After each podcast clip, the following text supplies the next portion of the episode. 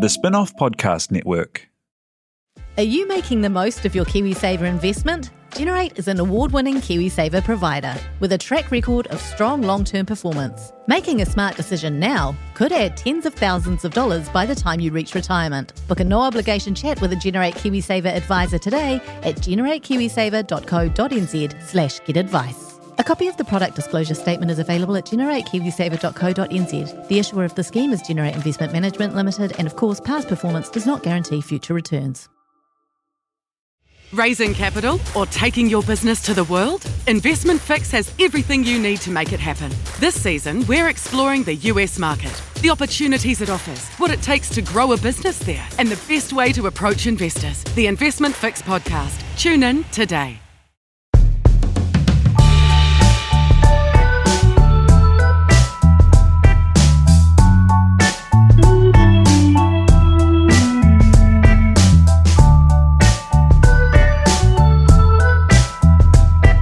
Tēnā koutou katoa, this is Gone by Lunchtime. My name is Toby Manhire with me today. Happy to uh, introduce Ben Thomas. Kia ora. And Annabelle Lee Mather. Tēnā kōrua, tēnā koutou.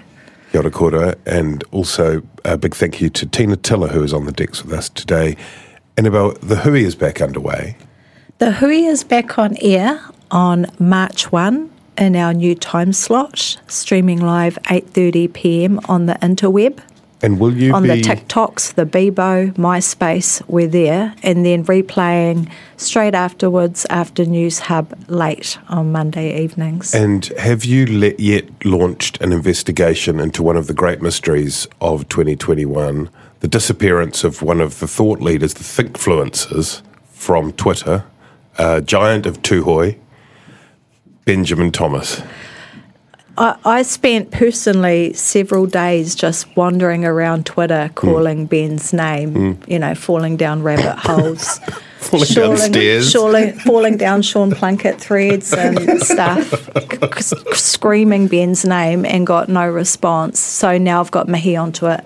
Mahi's driving around in her yellow hmm. electric vehicle, you know, up and down the streets of Freeman's Bay and Mount Eden and all the flash places Just Ben shout- usually shouting out hangs the out. windows, saying, "Has anybody seen Ben Thomas Craft NZ?" beer bars and stuff, yeah, Yeah. Um, but no, no luck yet. We're going to have to roll out Mel Reid and Paula Penfold in a minute. You abandoned Ben uh, Twitter, but you didn't abandon your greatest digital love, which is the podcast. Gone by lunchtime. Can you tell us tell us what happened? People people people want to know. There's a I- lot of upset people out there. I de- I deactivate my Twitter account fairly regularly, probably Oh, at least you? once a year or so. Okay. Um, just to allow my synapses to kind of grow back, um, to heal my brain from the social media space, you know, into sort of enough of a working condition to get me through the rest of the year. Um, this time, I got 22 messages from people in the first 24 hours. 22 um, including from people saying that they had had numerous inquiries to them about what had happened to me. Um, I got at least three phone calls asking about my personal well-being. and initially, I was going to just stay off for about you know a few days to kind of um, you know get some work done, reset. You know, now I have to really reflect on my relationship with the medium. No, I think you're enjoying the attention of people like being like, oh my God, Ben, are you okay? But in all seriousness, I actually think it's really cool that people are contacting you to see if you're right. Because I think we need to do more of that as a mm. society. Mm. Check in with people, see how they are. It's a good Check thing. that people haven't been. Check the people are mostly concerned they might have missed a cancellation event. I think. All the tweets are gone. What did he say? Did anybody get a screen grab? yeah, it was just some, just another fucking bachelor quip. I don't know. Well, it was pretty tough staying off Twitter while The Bachelorette was on last night, um, especially while Horn Dog Lexi was like just going for it with Jack. Um, so I had to start just texting people individually with the hashtag. I thought you quit. Are you 'cause- in front of your TV right now? I thought you quit because you got tweet referenced on the panel. Oh, Oh, I did get tweet referenced on the panel. That's, I mean, uh, part, part of why I decided to do it then was, you know, we just had our three day baby lockdown, and like a robot in a sci fi movie slowly gaining sentience, hmm. I started to become aware of how much I had posted during that three day period. And I like I felt sick, obviously, and then I was like, "Well, that's just it's a little blip. These were extreme circumstances, the anxiety of lockdown. You know, over the past week, for instance." Then I scrolled down. I was like, "Oh my god, Who is this man? how did we get here? This is." Uh, for all your reality television takes, tune into the Real Pod, which has returned on uh, the spin off podcast network. Yeah, or text me at 7.30 Or thirty p.m. text Ben tonight at any hour of the day or during night. the Bachelor. I'll publish his phone number on Twitter this evening. The um, the a big shout out to Flick Electric who keep the politics ticking at the spin off. You can uh, check out the offers they have through any politics page. Just while we're making shout outs, can I shout out to Rachel House?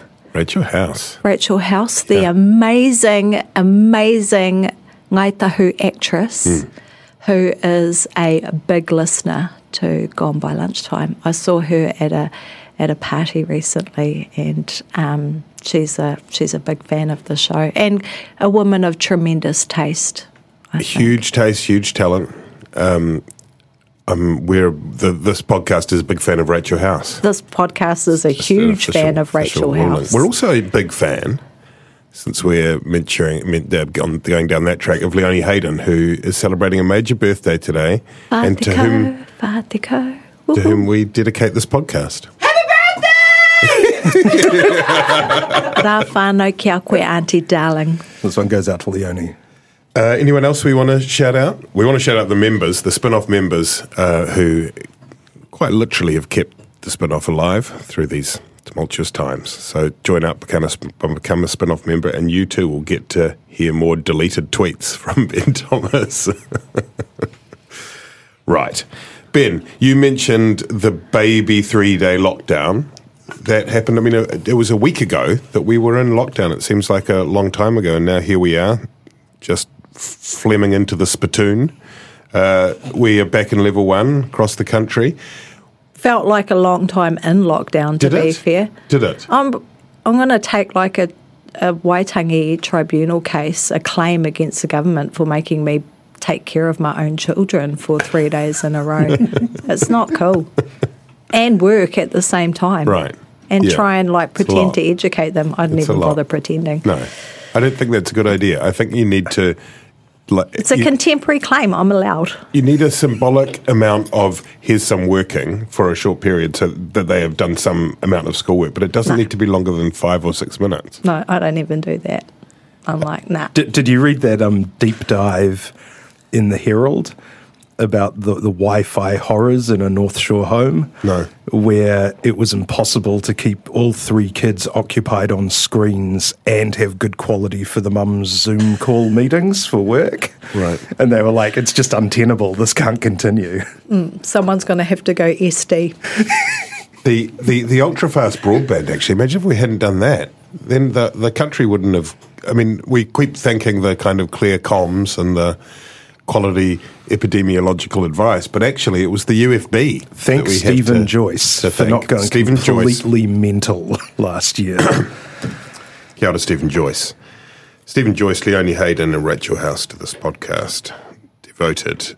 Uh, was it quite well managed though? In the end, we it was a sort of Sunday afternoon deal, and everybody seems to reasonably well know the drill. Ben, was this a, an example of the political management working well again?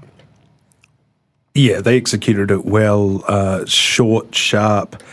Um, I think it became clear, um, possibly from Annabelle's emails to the Beehive on Monday, but probably from taking the pulse of the nation, that the threshold, f- you know, the patience for lockdown had eroded. Um, I found a lot of people this lockdown seemed to hit them a bit harder than the you know you might expect from last year's experience. When you think about it, it's actually a long time since we had that August lockdown. You know, it seems like just, just It was all the way back in August. but it was actually yeah, sort of six months ago.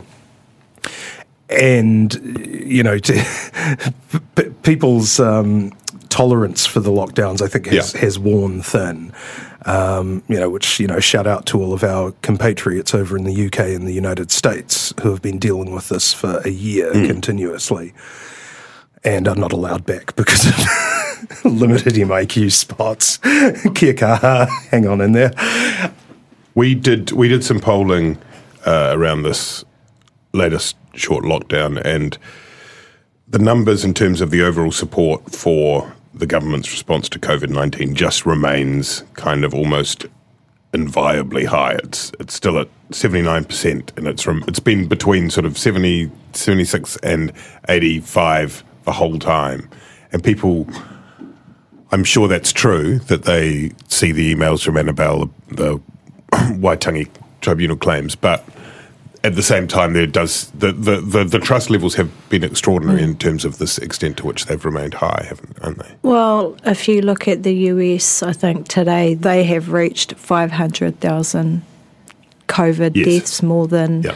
um, the First World War, the Second World War, and Vietnam combined. And I think that um, New Zealanders, although we're very lucky living in the New Zealand hellhole, I think that we genuinely are aware that we genuinely um, are in a privileged position. I thought the lockdown was handled um, really well, and I, I think that it was a very smooth transition into it too. There didn't seem to be a lot of people kicking up. I, perhaps it's because it's so close to summer as well. It wasn't a big sort of intellectual leap to go into lockdown for a few days, but. Um, man, I'd rather be here than anywhere else in the world, that's for sure. The thing that I am concerned about, though, is the ongoing issue that we have with um, MIQ workers and people at the borders who are underpaid, don't have great working conditions, and you know they're our most at-risk group, and we've got to take better care of them, and that's really on um, private business to, to step up,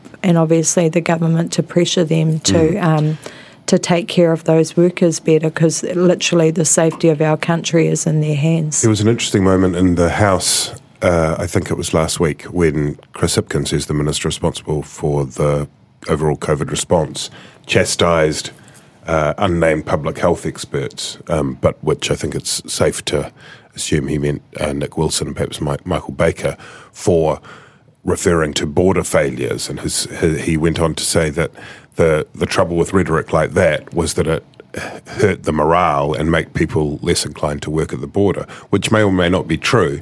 But then when you see in the next breath that some of those people on the border are basically being paid minimum wage, mm. you kind of think maybe that's part of the issue That, too. that, that, is, you know? that is the border failure. They, they is the pull out their pay failure. slips, look at look at their, their total pay for the I mean, weekend, that and they're helps like, with morale. Dang, you know, Nick, Nick being- I mean, I mean, obviously, danger money or hazard money or whatever is an, is a, is a, is you know there are various arguments against going down that path, but uh, I don't think many people would have much argument with those who are working in MIQ facilities around the country and at the border and other range of jobs being paid a fair whack more. Absolutely. Eh, There should be no such thing as the minimum wage. We should only have um, a living wage is a, as a bare minimum. But the, the other thing too is ensuring that they've got um, adequate sick leave and all of those things. Because if they don't have enough, then they're not going to, you know, them and their whānau that they share their homes with, you know, need better working conditions so that if you are feeling a bit crook, that you do know that you can take a day off and go get tested and all of that stuff too. Yeah, it's a no-brainer. Uh, the border should be gold-plated. Everyone should be being paid, you know, d- double like oil rig workers. you know, absolutely. If we can have them doing, you know, long shifts on, long shifts off, rather than commuting in, you know, every day, that that would be ideal as well. But essentially, there is no amount basically that we can spend on the border that would be too much uh, at this stage, particularly in the dying days as we come through to, you know, the, the vaccine rollout program has started. The end is hopefully in sight, touch wood, you know, barring barring South American variants with sort of, you know, 18 heads or whatever kind of kind of flaring into hmm. f- full life. But, you know, th- there isn't any amount that we can spend on the border that's too much. And I would have thought that making it a pleasant or at least attractive place to work would be, you know, foremost amongst those priorities. It was interesting to see the National Party seem to have accepted that generally there's support for the measures, and they've, uh, I think, I think unanimously they have supported the, the the the decision to go into lockdown and shifted tack in the form of Chris Bishop on the weekend, um, making the argument that there should be be a, be, be a serious examination of building bespoke uh, MIQ facilities uh, outside Auckland, which is something that's been talked about, including by some public health experts for some time maybe it's a bit late in the piece for that, but that seems like a that seems like a more a richer vein to mine for the opposition that we need to rethink the hotels as MIQ mm. in the way that they are in some of the places, including Melbourne, I believe, or Victoria. Mm. Yeah, hotels were only ever meant to be a stopgap measure because they were big empty spaces with lots of rooms. They're certainly not designed for quarantine. They have lots of communal spaces. They have. Um, you know, small areas. Some of the MIQ hotels, the windows don't open. you know, and people spend basically two weeks without yeah. fresh air. Yeah. They say that it's a matter of um, when I say they, you know, they, the brainy people, Them. the immunologists, yeah, and that say that it's it's if not when we get the next um, round of some sort of super virus. So to, it seems right. to make sense that we would invest in those facilities now, even though we are hopefully at the tail end of COVID, and in a country where we still have people living in cars and deciding whether or not to separate their children from from one another or you know remain in a car together. It seems that though that that sort of accommodation would be put to good use between epidemics. What about if we go old school and just convert, like, for example, Waiheke Island into a quarantine island? You've got some connects there. Annabelle, do you reckon that would work? We could actually, Pakatoa's for sale. Pakatoa Island, mm. and it's got like hotel facilities and all of that oh, stuff yeah. there. Let's buy Pakatoa. Let's okay. get Pakatoa back by Pakatoa. You put that? I'll put that in my treaty claim. Do a, do a fundraiser like we did for that beach down in Nelson that no one's visited since. Didn't Gareth Morgan buy that beach? No. He, oh, did he get gazumped by? Yeah, he he, he, he offered crowd, to buy it fund. if he could mm. have it to himself okay. for a certain amount of time. Pakatoa something Island like that, wasn't and it? The beach in the Sounds. He wanted a timeshare with the people of New Zealand. The vaccination program is underway, which is a good thing. And mm. for those MIQ workers that we talked about, it does mean for many of them that they'll be able to hopefully uh, resume some of the. I saw saw some of them say they've been living level four lives, and hopefully they'll be able to move more into that. As far as the, it was it was certainly fortuitous timing for the government that when this last short snap lockdown went through, the vaccination rollout was basically underway. I, uh, in terms of that level of support, you wonder whether or not people would have been so on board if mm. that part of the solution hadn't already been begun. Mm. It, it, um, we actually have a, a, poll coming up on our first um, Hui program this about year. Ben Thomas. Um, about Ben Thomas's disappearance and the most popular theories, but mm-hmm. also what the uptake will be for Maori mm. of the vaccination mm. program. Um, what if there if there is vaccine hesitancy, what the key factors are for it, and also what the incentives would be to mm. get those people to reconsider and get on board. So I'm looking forward to reading those. you don't have the results yet. You can't yet. tell tell us here. Can't tell you here. Okay, but you we can could, see them on Monday night at eight thirty. Um, it's, it's. I mean, they, they, they, they did did some. They released some numbers from the Ministry of Health. Did some research into that, mm. and there is a higher skepticism, I think, um, um, among Māori and Pacific Island mm. communities, and there's that other real problem of uh, countering misinformation, mm. right? That it's. I mean, they're saying the right things. Do you think that they will, that the authorities will be able to reach into those communities to well, get the message out? Uh, uh, well, that's I think that's going to be the clincher is seeing what their Maori specific plan is for educating Maori mm. talking through, you know, their concerns, how you access them, whether it's through marae or their, you know, their their local hauora or whatever. I haven't read a lot of information about this that yet. Um, are they going to target them on social media? I don't know. Um, but obviously, that's going to be critical to you know the, the uptake because, as you say, Maori do display higher levels of um, vaccine he- hesitancy, and, and we know why that is. It's about suspicion of the the the state mistrust, and it's it's um, it's a universal pattern that you see with iwi people that have um, obviously had a rough historical relationship with their governments. We've had a trial run of this with the initial lockdown. I don't know if you remember how jarring it was when the first lockdown started last year. You know, walking along the streets and all of the bus shelters were COVID 19, stay home, stay safe signs. Mm. Every YouTube you know thing that you loaded would start off with a COVID nineteen ad. Mm. The radio, Radio New Zealand, which normally doesn't have ads, had COVID nineteen mm. uh, notices it was just blanket coverage. Um, Facebook was rife with it. And it showed that, you know, we still can actually reach most people mm. um, if there's a will. And I would expect that we, we, will need to see the same, you know, level of, of commitment in terms of communicating that message.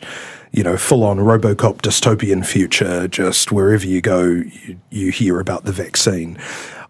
I don't think. I think iwi are a, a, natural ally of the government in this. I think. Mm, I, I, think iwi too. did a really good job. Um, you know, if you look at uh, those checkpoints during um, the COVID 19 in terms of getting their stuff out, getting out resources, getting out food, getting out supplies to people even in far flung places. You know, Tūhoe, who I who I do a bit of work with, um, you know, we're very busy on that kind of thing, going into, you know, the sort of wildest reaches of Te Urewera and Kaingaroa. Um, and I, I, can't see any reason why that wouldn't happen again. Um, I, I, think most iwi organisations are very cognizant of this threat mm. and are very are very on board with, you know, with get, even guys like Hone Harawira, you know, who are about as anti-establishment as they come, mm. are going to be key figures in, in helping get their people protected through the vaccine. I agree, and yet we're also seeing the the Billy TK type mm. characters who are, although they can't get elected, obviously, um, but they they are, there is a groundswell of support for people like him. So it's like, how do we get into those? Mm. How do we target those communities? What are the messages, what is the security they feel they need mm. to be okay to take this vaccine. Raising capital or taking your business to the world? Investment Fix has the lowdown on everything you need to make it happen. This season, we're exploring the US market, the opportunities it offers, what it takes to grow a business there, and the best way to approach investors. Join some of the superstars of the investment and business world as they share advice from their time in the US so you can make your mahi count in this massive market. The Investment Fix podcast, brought to you by Invest New Zealand. Tune in today. Ready to rediscover the joys of cycling? With over 300 kilometres of cycle paths across Tamaki Makaurau, jumping on your bike and going for a ride is such a fun way to discover the city from a different perspective. Cycling is getting more and more popular across Auckland, so now's a great time to join the hype and give cycling a go. Head to at.govt forward slash cycling to find your nearest cycleway today. In the middle of that lockdown, there was a, another news story that sort of suddenly exploded into the onto the tiles in Parliament when Jacinda Ardern appeared and was, by many accounts, the angriest that uh, anyone had seen her, etc., etc. Trans Tasman relations were wobblier than many analysts had seen for anywhere else, and that surrounded the news of a young woman with two children who was uh, detained after attempting to cross from Syria into Turkey. She was linked to ISIS or ISIL or Daesh or Islamic State. Uh, and it transpired that the she was a dual citizen. She'd moved from New Zealand to Australia when she was six years old, and the Australian authorities had suspended her citizenship, withdrawn her citizenship.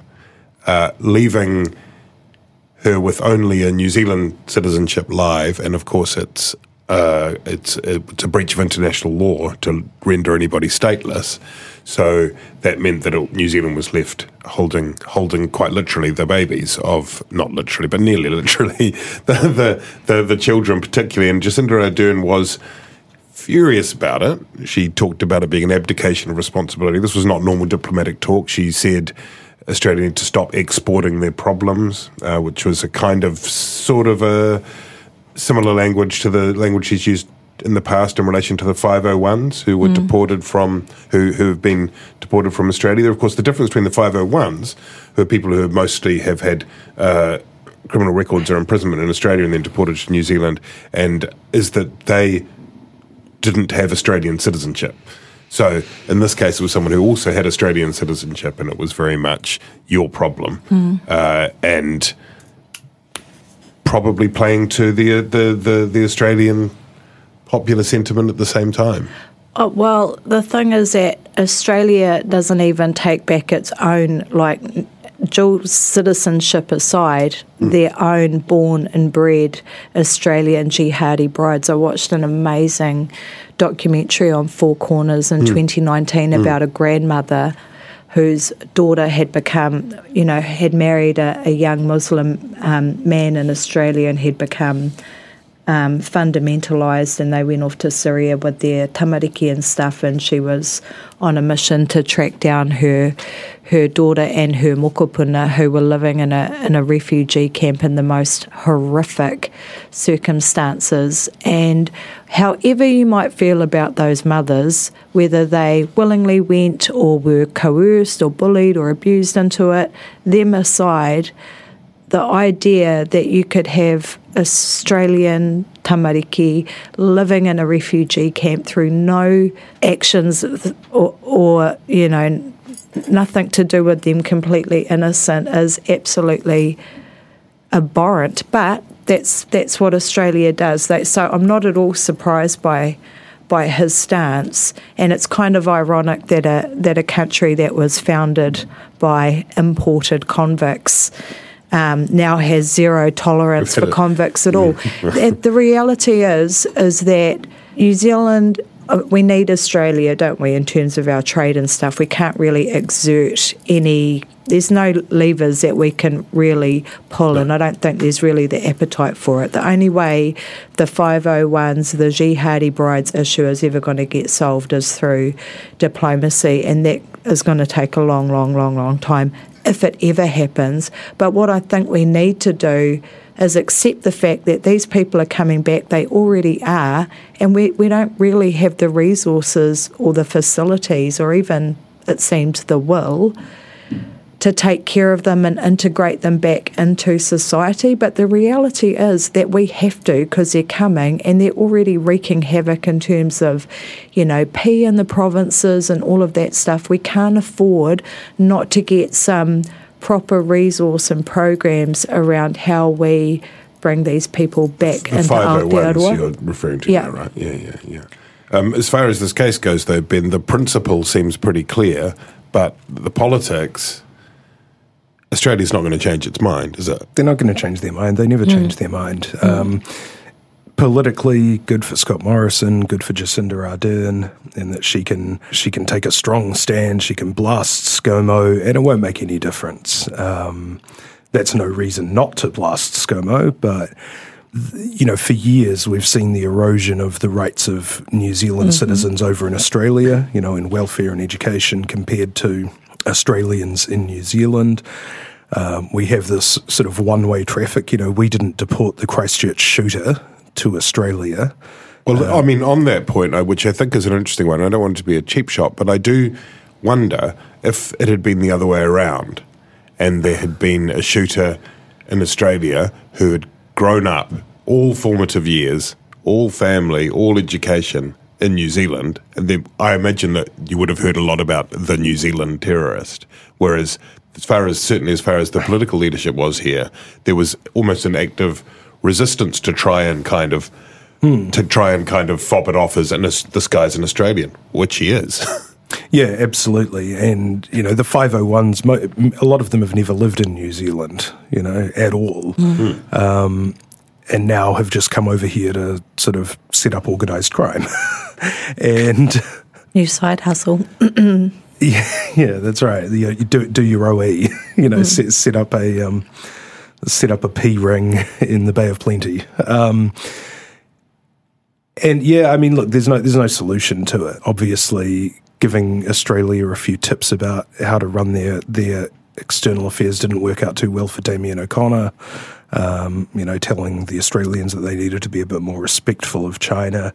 Um, New Zealand has a lot less stroke and influence in international affairs than I think that we believe we do. Sometimes I think that New Zealand is a bit like the sort of Lisa Simpson who kind of comes to try and arbitrate between two arguing adults and of, often thinks that their words are going to carry a bit more gravity than they actually do. Um, gone by lunchtime, listeners. Um, if you want to watch that documentary that I was talking about, it's called um, The Orphans of ISIS.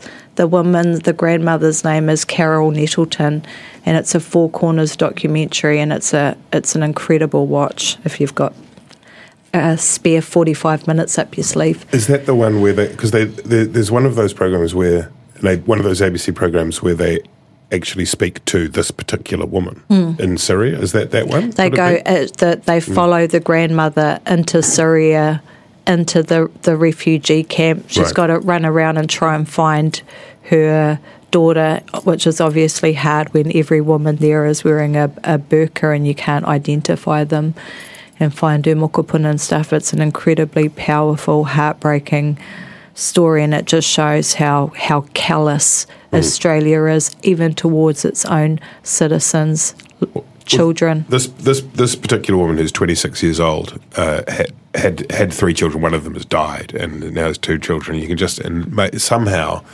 somehow made her way from uh, the refugee camps in, in Syria, the camps in Syria, to the Turkish border, which is a very long way. It's kind of it's extraordinary, really. Um, I should say that we are speaking on Tuesday morning at around 10 o'clock. And so it was very unfortunate timing as far as one of the other big political stories of the week is concerned, which is the latest data on child poverty, which is probably being revealed by the Department of Statistics or Stats NZ rather around now. Those numbers, Annabelle, will not reflect the COVID impact because even though they go to they go in theory to June 2020, they stopped collecting the data when COVID hit, um, so it won't be distorted by that. The expectation is, and we don't know because we haven't seen them, is that they'll measure a slight improvement. Um, is that good enough? Well, I- I personally don't think it is because I think that while I understand that you can't, for whatever reason, collect that information during lockdown, and I don't even know how it is that they collect that information, but I think it's safe to to assume that most of those kids would have been doing it much much worse um, in lockdown. So I don't know if they if they're going to build in like some sort of massive reduction because I think we should be measuring people at their poorest, not just on on average. Um, I'm really heartened to see um, the poll that was conducted that showed that was it 69% of New Yes. Zealanders, 73% of, of young New Zealanders support a, a raise in um, benefits for for our most vulnerable. You know, if we're to look at the um, cannabis referendum, if we're to accept that 52% or whatever it was was a mandate not to legalise, then I think we can take this as a as a very strong mandate that it's time to raise benefits and raise them now. We had um, Ben. There's uh, uh, assuming there is a little bit of shift. It'll be you know there's the families package, the winter energy payment, best start payment. There's that stuff. But as Annabelle mentions, this uh, poll, this UMR poll, uh, a, a reliable poll that was commissioned by a, a, a group of, of NGOs. Um, suggests that there is a broad public support for an increase in base income levels. Um, that was rec- the recommendation of the welfare expert welfare advisory group. There's been resistance on that so far, and you know it's pointed out that this is you know that, that that's that's a big operation. That's an operational spend increase rather than chucking money at people one off. But is the is it is are we reaching a point where it's kind of an irresistible uh, pressure, momentum, consensus in favour of lifting basic benefit levels? I mean, remember, basic benefit levels have been lifted. They were lifted last year by the government um, in advance of, yeah, as part of initially their COVID response package. Um, and I think there was a suspicion that all they were doing was bringing forward an announcement from the budget that was already planned. Um, it was a tiny was, amount too. It was a what was it twenty five dollars a week. Mm. Um, so only the second lift in real terms since the 2016 budget, I think, which was where John Key and Bill English raised it by, I think, $20 a week. Mm. So it is making up some ground in real terms. Um, prior to that, there had been no sort of non inflationary increase since uh, 19, 1991 when they were cut. You know, by twenty five percent, I think, in the in the mother of all budgets.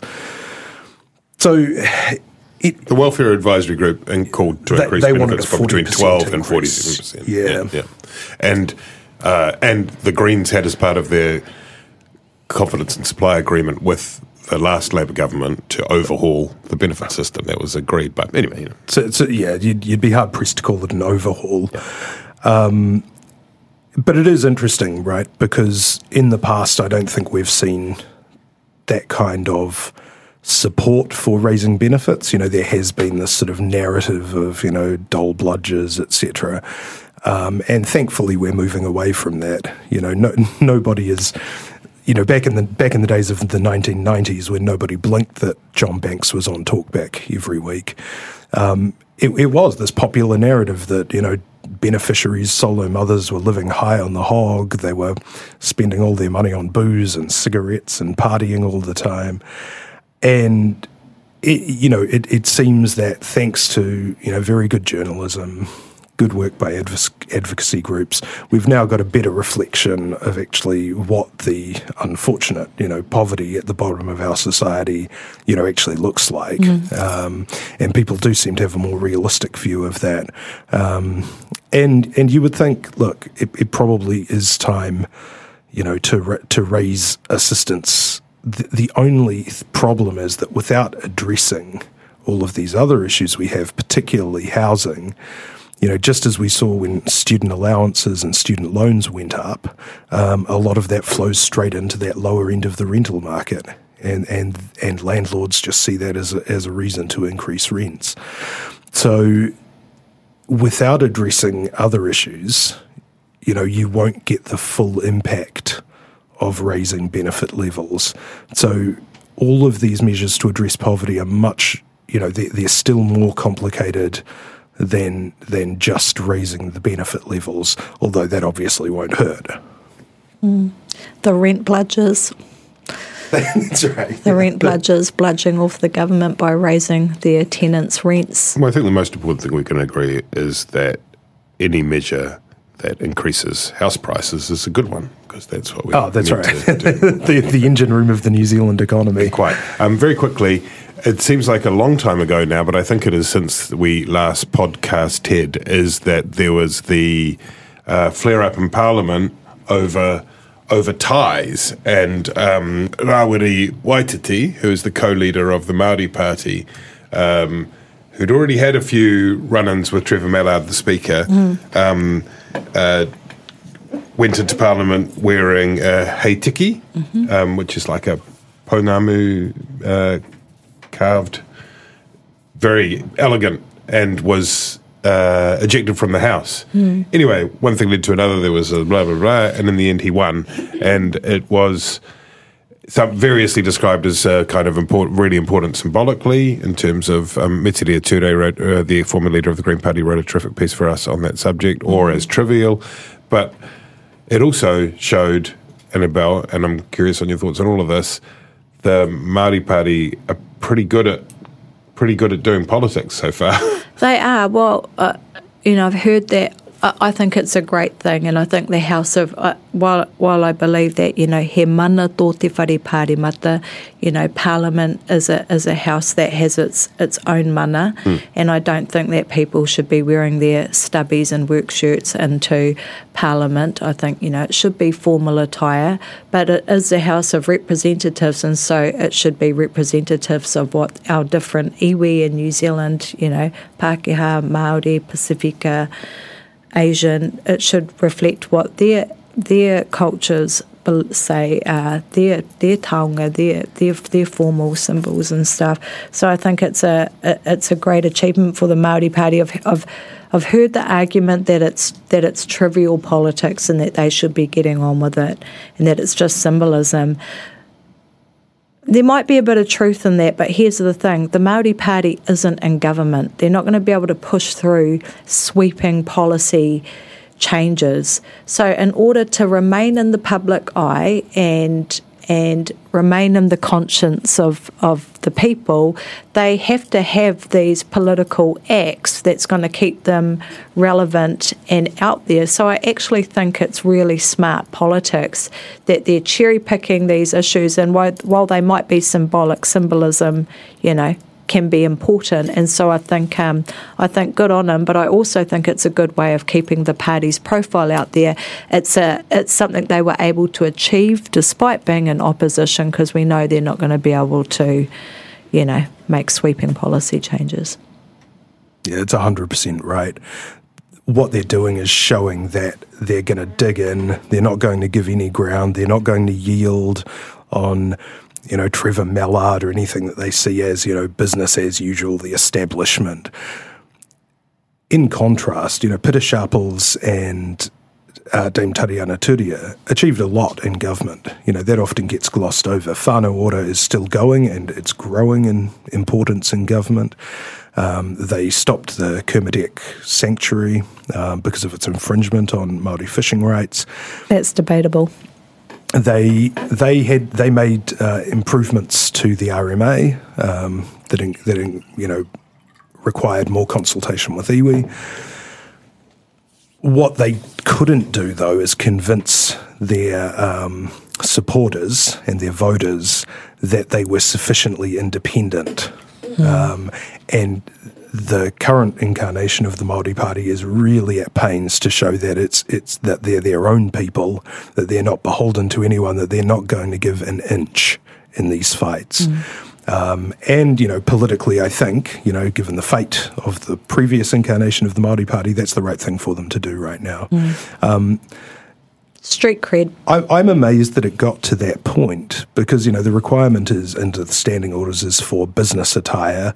I think anyone who looked at Rawiri Waititi would think he's dressed for business. Mm. You know, he's not uh, he's not dressed for clubbing. He's not dressed for jogging. He, you know, that's business attire.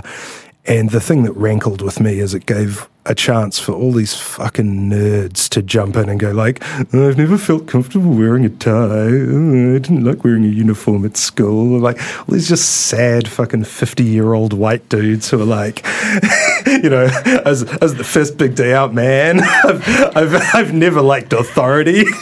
ben Thomas is currently wearing a three piece suit with a cravat. I, I actually think that stuff's important. I used to I used to put on a tie to call into radio interviews when I was. You're a dick. You're a dick. Let's end. Uh, love you, Ben. Love you, Annabelle. Love you, Tina. Thank you, Flick. Thank you, members. Thank you, Leonie Hayden. Thank you, Rachel House.